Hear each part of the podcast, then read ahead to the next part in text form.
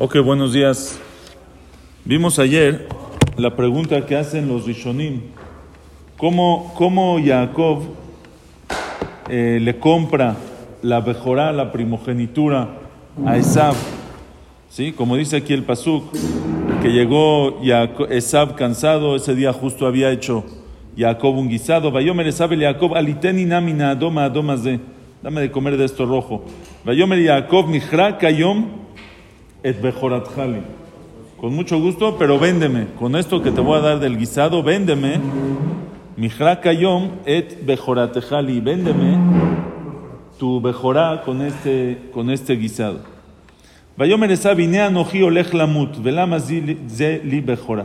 Dice, ¿para qué necesito yo la bechorá? ¿Qué, ¿Qué me da la bechorá? Rashi explica. Bueno, ahorita les digo qué dice Rashi. Vayomer Yaakov ishavali kayom, bueno, júrame, vaishavalo, vaimkor et bejorato le Yaakov, y le vendió la bejorá a Yaakov. Y Yaakov Natán le Esav lechem unezida dashim, le dio pan, le dio de, de comer el guisado de lentejas. Vayochal vayesht, comió, tomó. Vayakov vayelach, se paró y se fue. Vayibes Esav et abejorá, despreció Esav la bejorá, la primogenitura. Entonces, preguntamos ayer, dice Teima, como dicen los Rishonim, ma mecher shayach be bechora she'eno davar shenitpas be kinyan. Dice, ¿qué, qué, ¿qué le vendió? ¿Qué le vendió ser primogénito? Ser primogénito no es algo que se vende. Es una realidad. O eres primogénito o no eres primogénito. Es como, muy bien, es como si te, te vendo, te compro tu Kehuna. No existe, no, no, no eres Cohen, no vienes de esa descendencia. No puedes vender algo que es una, una realidad. ¿Eh? Es la raya que no, que no se puede. Entonces, ¿cómo, cómo, entonces, ¿cómo puede ser? ¿Qué es lo que le vendió? Entonces, vimos ayer lo que dice Rashi, que le vendió el zehut, el derecho, el derecho la palabra, el derecho de hacer Korbanot, el derecho que traía la bejorá de hacer Korbanot antes de que haya Betamigdash. Eso sí se lo vendió. Ahora, solamente los primogénitos hacían Korbanot. Sola, ahora, muy bien.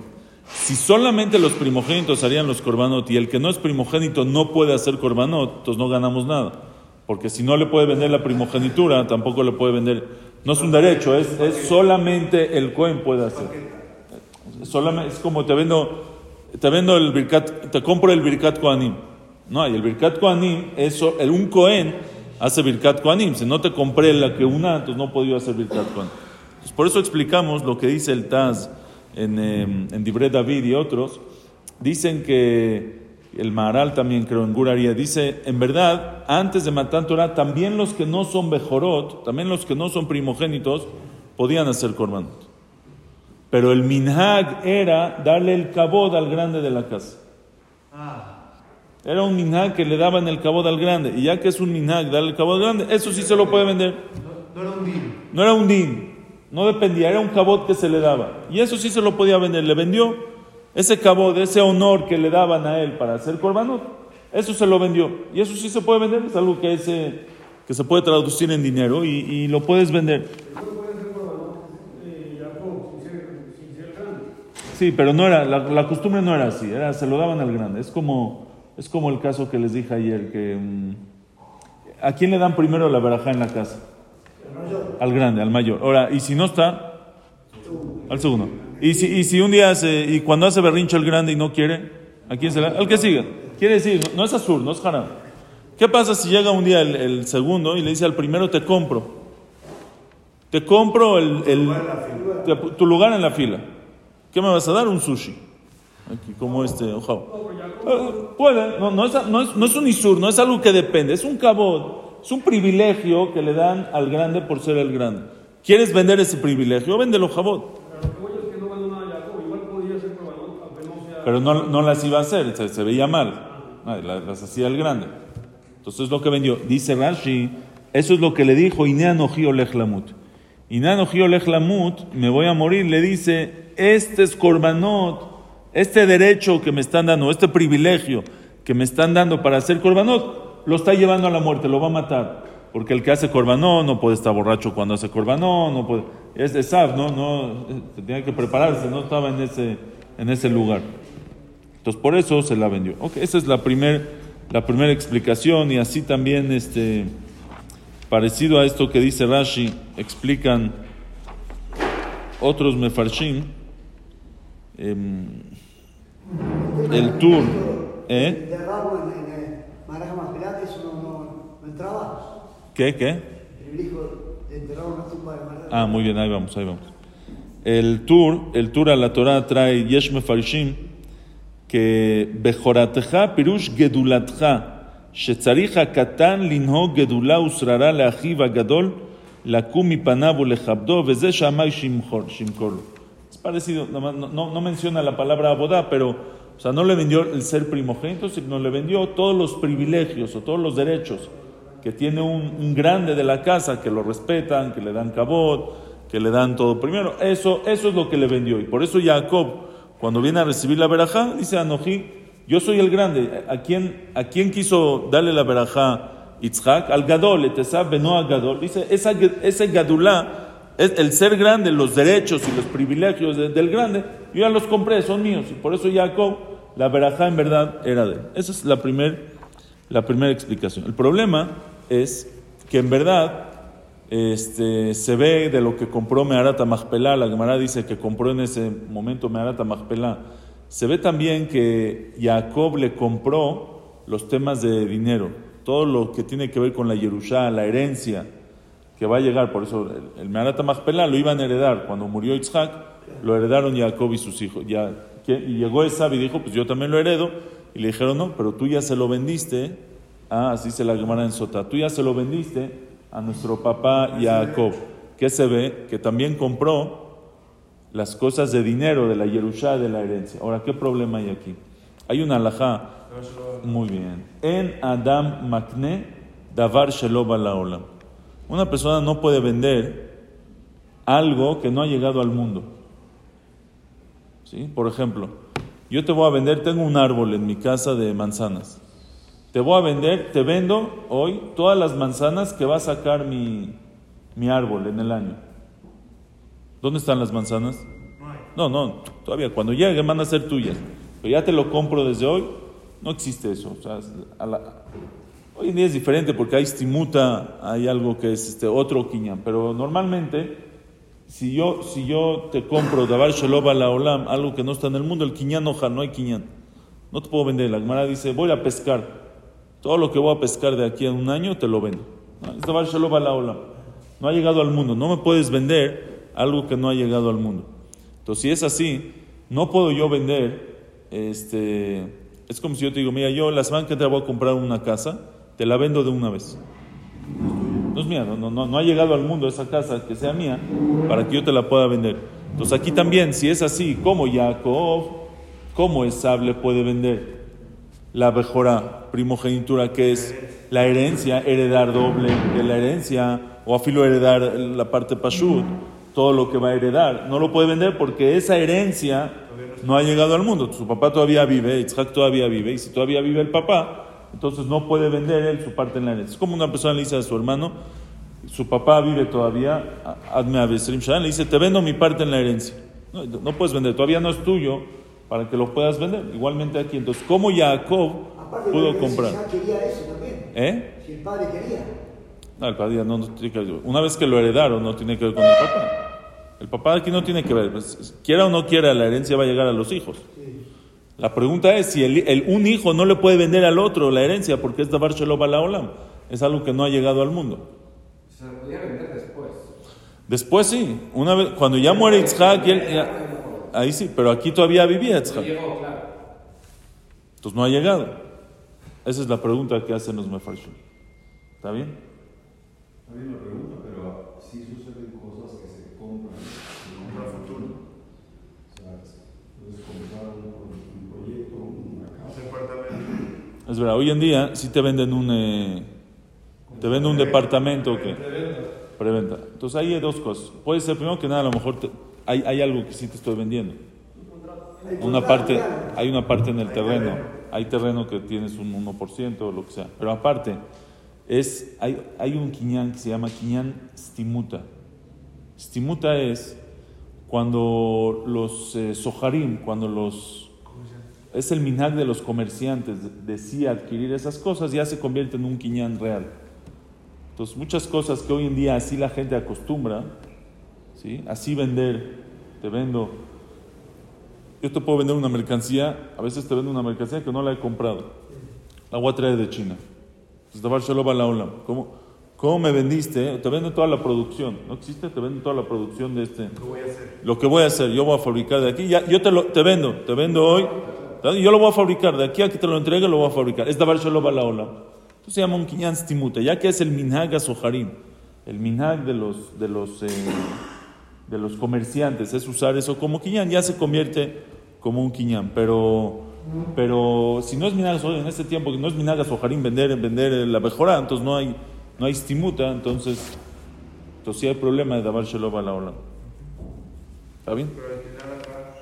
Muy bien, entonces aquí, ¿qué? Entonces para eso hay varias respuestas. Hoy les voy a decir una. Y es la siguiente. Dice, trae el, el Tur, eh, a la Torah, trae el nombre de su papá, y dice así. Dice, Ve'adoni había Rosh Zal, medagdek mikan, trae el nombre de su papá el Rosh. Mishe mojela javero davar sheena kinyan halalav.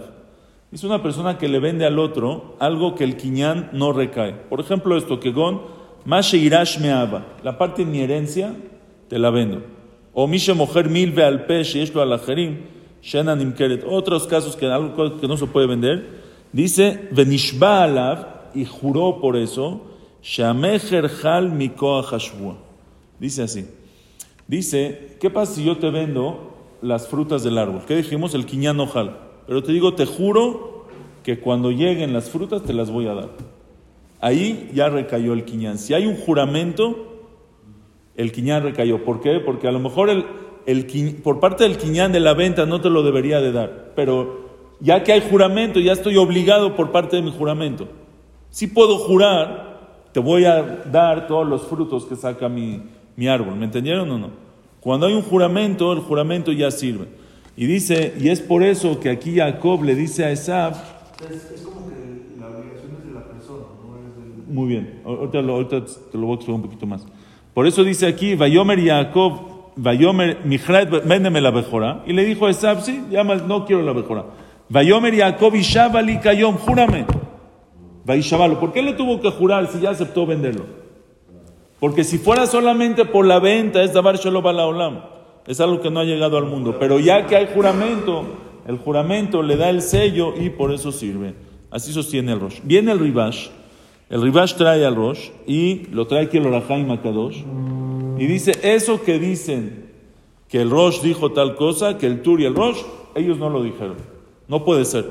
No tiene lógica que si hay Davar Shalom Ala Olam, si el Kinyan Ojal, si yo no te puedo vender algo que no regalo, aunque yo te jure que te lo voy a vender, no sirve porque no existe vender. Ah, te juro que te lo voy a vender. No, no, no juraste nada, juraste, juraste nada. Entonces él no está de acuerdo con esta respuesta. ¿Cuál es la mahloket? ¿Cuál sería aquí la discusión? Si el, si el juramento recae o el juramento no recae. Dicen los mefarshim, vean qué bonito. ¿Por qué en Kinyan, en Adam Akne, Davar Shalom Ala Olam? ¿Por qué, ¿Por qué no te puedo vender algo que no ha llegado al mundo? ¿Por qué? ¿Eh? ¿Puede existir o no existir? Ah, ¿Y? No, no ¿Y? Ya te lo vendí. Si es que existe, te lo vendí. ¿Qué problema? ¿Eh? Estabas diciendo cosas. No, lo ¿Mm? no recae la venta. ¿Por qué? Que a lo mejor no llega. Bueno, y si sí, bueno, te lo estoy vendiendo por, por sí, sí. Entonces hay dos motivos que dicen los Rishonim. Uno es... Uno es que es falta de smijudat. ¿Qué quiere decir? Para un quiñán, un quiñán es cuando yo estoy de, es la decisión. ¿Qué es un quiñán? Ya, la decisión que ya, ya te lo vendí, se convierte tuyo. Pero si hay falta de jizarondat, si no estoy yo tan decidido, falta de consentimiento, entonces no es una decisión fuerte. Entonces ya que es algo que no es seguro que yo lo voy a tener, entonces no, no, o el otro no lo estoy aceptando al cien por ciento. O también el que está comprando no sabe si va a llegar, no lo está aceptando al cien por ciento. Eso se llama falta de smijudad. No hay, no hay, no es un, una, ¿eh? no hay certeza, no hay cien por ciento, no es una certeza al cien por ciento que yo te lo voy a vender. Entonces, por eso el, el quiñán ojal.